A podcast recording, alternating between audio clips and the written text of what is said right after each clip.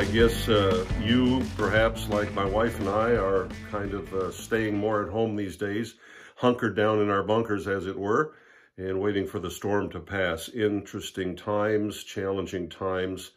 And in the midst of this, I just thought I would send out a message of hope and encouragement, direction from Scripture. It's a message that I've taught on from time to time over the past year in particular, and written on in the praise letter as well, but it seemed even more timely and appropriate uh, in our present situation. So uh, just quickly, I want us to, to look into the letter to the church at Philippi from Paul. While you're doing that, if you have your Bibles, if you'd like to, let me remind you that in the coming months and, and years, hopefully, we will be doing more of this online teaching, music, podcasts. We've got some interesting and I think exciting things in store uh, in the future. So keep visiting us on our Facebook page. I'm kind of that old dog learning new tricks thing uh, with how this all works, but we are learning, and I think it's very exciting the opportunities we have to minister in this uh, in this way in the upcoming months and years as the Lord tarries. If you want to look in the uh, fourth chapter of Philippians, we're going to look at the sixth and seventh verses in particular. The church at Philippi is uh, a little bit fractured. There's a there's a kind of a stress fracture in the middle. On one hand, you've got some that are holding on to legalism, the form of the law, the rules and the regulations. On the other hand, you've got those who are what's called antinomianists, is a big word. I didn't know what it meant either until I looked it up. But those who believe there should be no cultural, social, moral law guidelines whatsoever. And uh, we see once again, as Scripture says, there's really nothing new under the sun. Uh, this is the present day situation and crisis, oftentimes in our own churches, is that there are still those who hold on to more a legalistic form, and then those who just, you know, anything goes and everything goes because, quote, we're under grace. I think it was Pastor Jeffress at First Baptist in uh, Dallas a few years back wrote a book entitled Grace Gone Wild, and he makes an excellent point that the pendulum always seems to swing, and in recent years it has seemed to uh, gone over to the side of under the heading of grace that we should not have uh, really many concerns at all about behavioral issues uh, under the heading of grace, anything goes, everything goes, and that certainly is is not what Scripture teaches. But this is the reality of the Philippian church that there's this kind of uh, fracturing process. Paul actually addresses uh, two ladies in particular by name, Euodia and Syntyche, who we don't know. The text doesn't tell us what the uh, tension or the stress was between them. It's very possible because of what we know about the church that perhaps one of them was leaning more towards this legalistic side and the other one not so much. We don't know. Again, the text doesn't tell us, but we know that he's writing in the midst uh, to give direction to a rather stressful situation. And after he addresses these two ladies and their situation, then he kind of takes a breath almost and is like, but you know what? Rejoice. Rejoice always in the Lord. And again, I say rejoice, kind of like a little pause, a little breath here before we go forward into the next portion of the text. And the, and the part I want to look at especially is starting in the sixth verse, where Paul writes, Be not anxious. Now, some translations say, uh, Be anxious about nothing. Uh, probably the more concise, direct translation would simply be, Be not anxious, or have no anxious thoughts.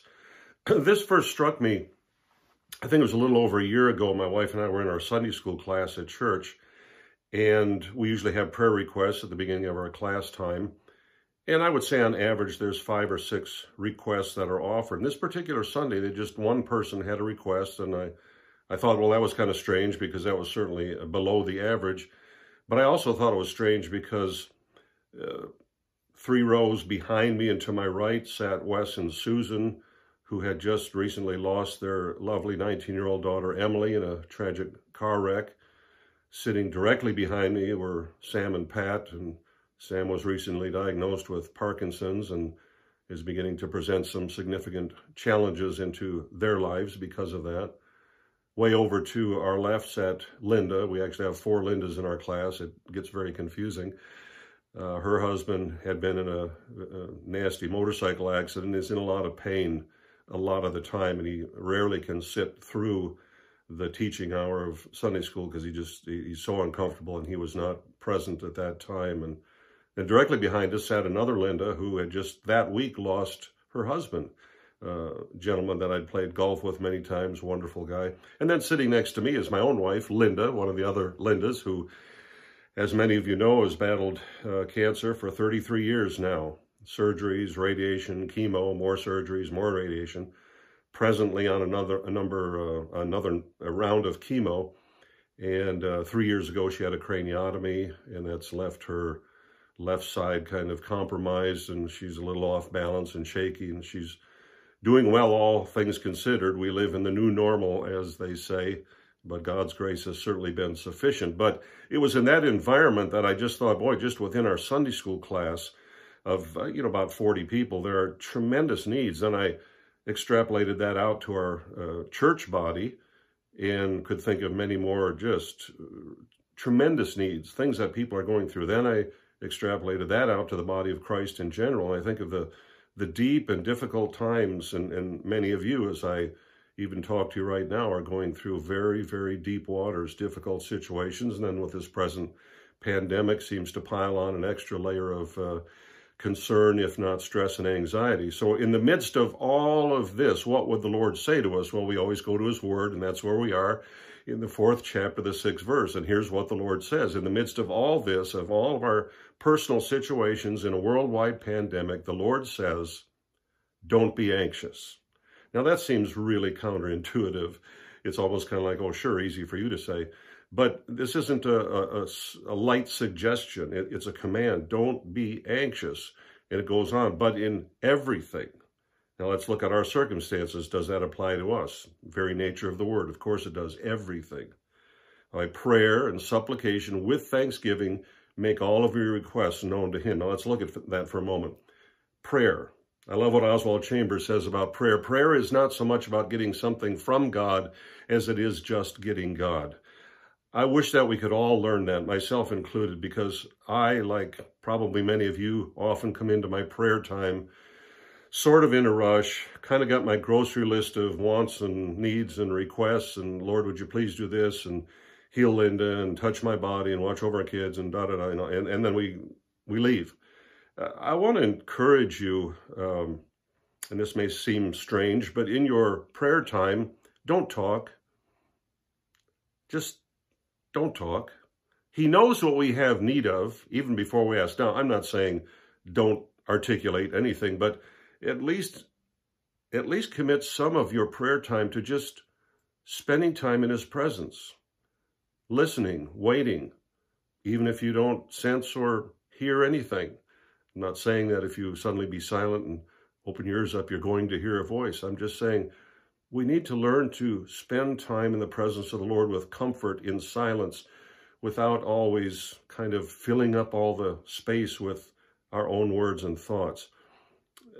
Kind of uh, a way to sort of present this, I guess. I, I, I remember when my children were real little, our daughter Jennifer came first, and I thought, oh, this is to be so great. A little girl, I'll hug her and kiss her and hold her in my lap. And, and I did all those things, but Jennifer's always been full of activity, not not in a hyper sense. She's just a she's a mover. If she's not sleeping, she's moving somewhere, doing something. She just uh, she's full of energy and teaches you know boot camp and, and athletic type things and Bible studies and uh, four children to look after and a husband. And I mean, her her plate is full. And even when she was little. I'd hold her on my lap. She'd sit there a while, but pretty soon she'd stiffen out like little kids do, slide off, and she was off doing something. Then when Jeffrey, our son, came along about nine years later, I thought, well, I don't know, little boys probably don't respond the same, want to be held and kissed. And all. Oh, Jeffrey would just sit in my lap. He'd fall asleep, you know, just sitting in my lap. Now, do you think I ever minded that? Do you ever think I ever thought, oh, he fell asleep. Uh, this is no fun. He's not, he's not enjoying this time together. No, those are some of the most precious times when he just sat there and I could just hold him. It's true of our Heavenly Father. Uh, just learn to relax in his presence, to spend time. Don't talk.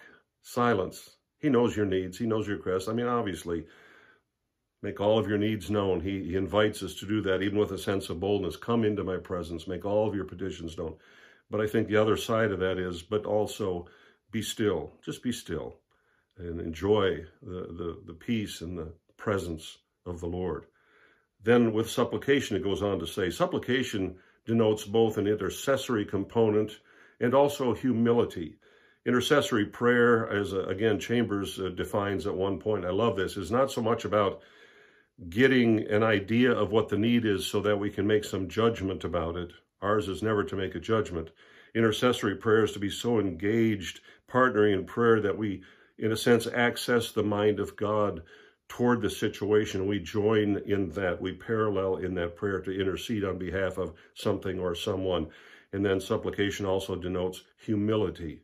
And uh, I think that's an important point because there's a lot of arrogance in the body of Christ today. A lot of people, these little formulas of, you know, say these promises over and over, or just claim the promises. Remind the Lord of what he said as though he may have forgotten. Now, last time I checked, we don't tell him what to do and how he needs to do it. Uh, we listen for his still small voice. We study his word and he speaks to us and tells us what we need to do. So humility. And then with thanksgiving. Now that seems maybe, boy, in the tough, difficult situations of life, it's maybe harder to be thankful. But I guarantee you that in our times of greatest distress, we are always more blessed than we are distressed. And to illustrate that, if you will, you know, in your spare time, take out a sheet of paper, draw a line down the middle on one side, list all of your uh, stresses and strains and predicaments and trials. On the other side, list all of the blessings of the Lord. And I absolutely guarantee you, the side with the blessings will always far outweigh the, the side with the, the challenges and the stresses. We are always more blessed than we are distressed. Every beat of our heart is a gift. Every breath we draw is a gift from the Lord. We are abundantly blessed. His mercies are new every single morning. Mercies, plural, every single day of our lives. We are so blessed. So make all of your petitions known to the Lord, all of your requests known. And, and I'm not proposing a formula here, but, but it is it is a plan of God, if you will. He's giving us guidance. This is how you come to me. This is how you gain what I want to give you. Well, what, what is it that he really wants to give us? What is it that we should gain from this? We say, well, I, the answers to my prayers, that's what I'm after. I'm, I'm in deep waters. I'm in stressful times. Okay, one, I'll pray. Two, supplication. Three, with thanksgiving. And kind of like the genie, now the answer uh, will appear. Well, in my study Bible, as I read that portion of Scripture, verse uh, 6 and 7, I actually have to turn the page to get to the next part, which is, in a sense, the payoff, if you will. And it says, And the peace of God, which surpasses your very comprehension, will guard your hearts and minds in Christ Jesus. This peace is not a feeling. It's not an emotion. And this is important for us to grasp. This peace is actually a bulwark or a fortress. We need to think of it that way, almost in military terms.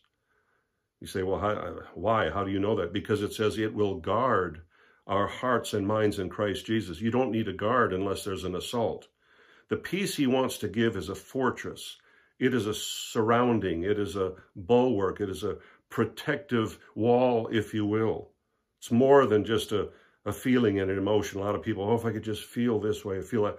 That may be part of it. Once you know what he has provided, once you begin to live in that, I think there is an accompanying feeling of peace, but we're not after the feeling. We're after the security. I, I often say according to Scripture, this is according to Scripture, that we know that he goes before us, right? We know that he is our rear guard. We know according to Scripture, he is beside us to the left and the right. According to Scripture, we know that he undergirds us. And according to Scripture, he sings over us. I always like to say he's got you covered on all sides, all around. This peace is a fortress. It is a bulwark. It is a protection. So don't be anxious but in everything, your present situation included. Through prayer and supplication, with thanksgiving, make all of your requests known to him, and the peace of God that surpasses your very comprehension will guard your hearts and minds in Christ Jesus. That's his promise. And I pray that you receive that promise today. Heavenly Father, we thank you for your word. Here we look at one brief little passage, but it speaks volumes to our lives. I pray for all who might be watching this that they will access your peace. Perhaps a feeling and emotion will accompany that, but more than that, Lord, that we will understand that you provide for us a bulwark, a fortress, a wall of protection to guard us in these stressful times. I pray that for each and every one in the precious name of Jesus. Amen. God bless you.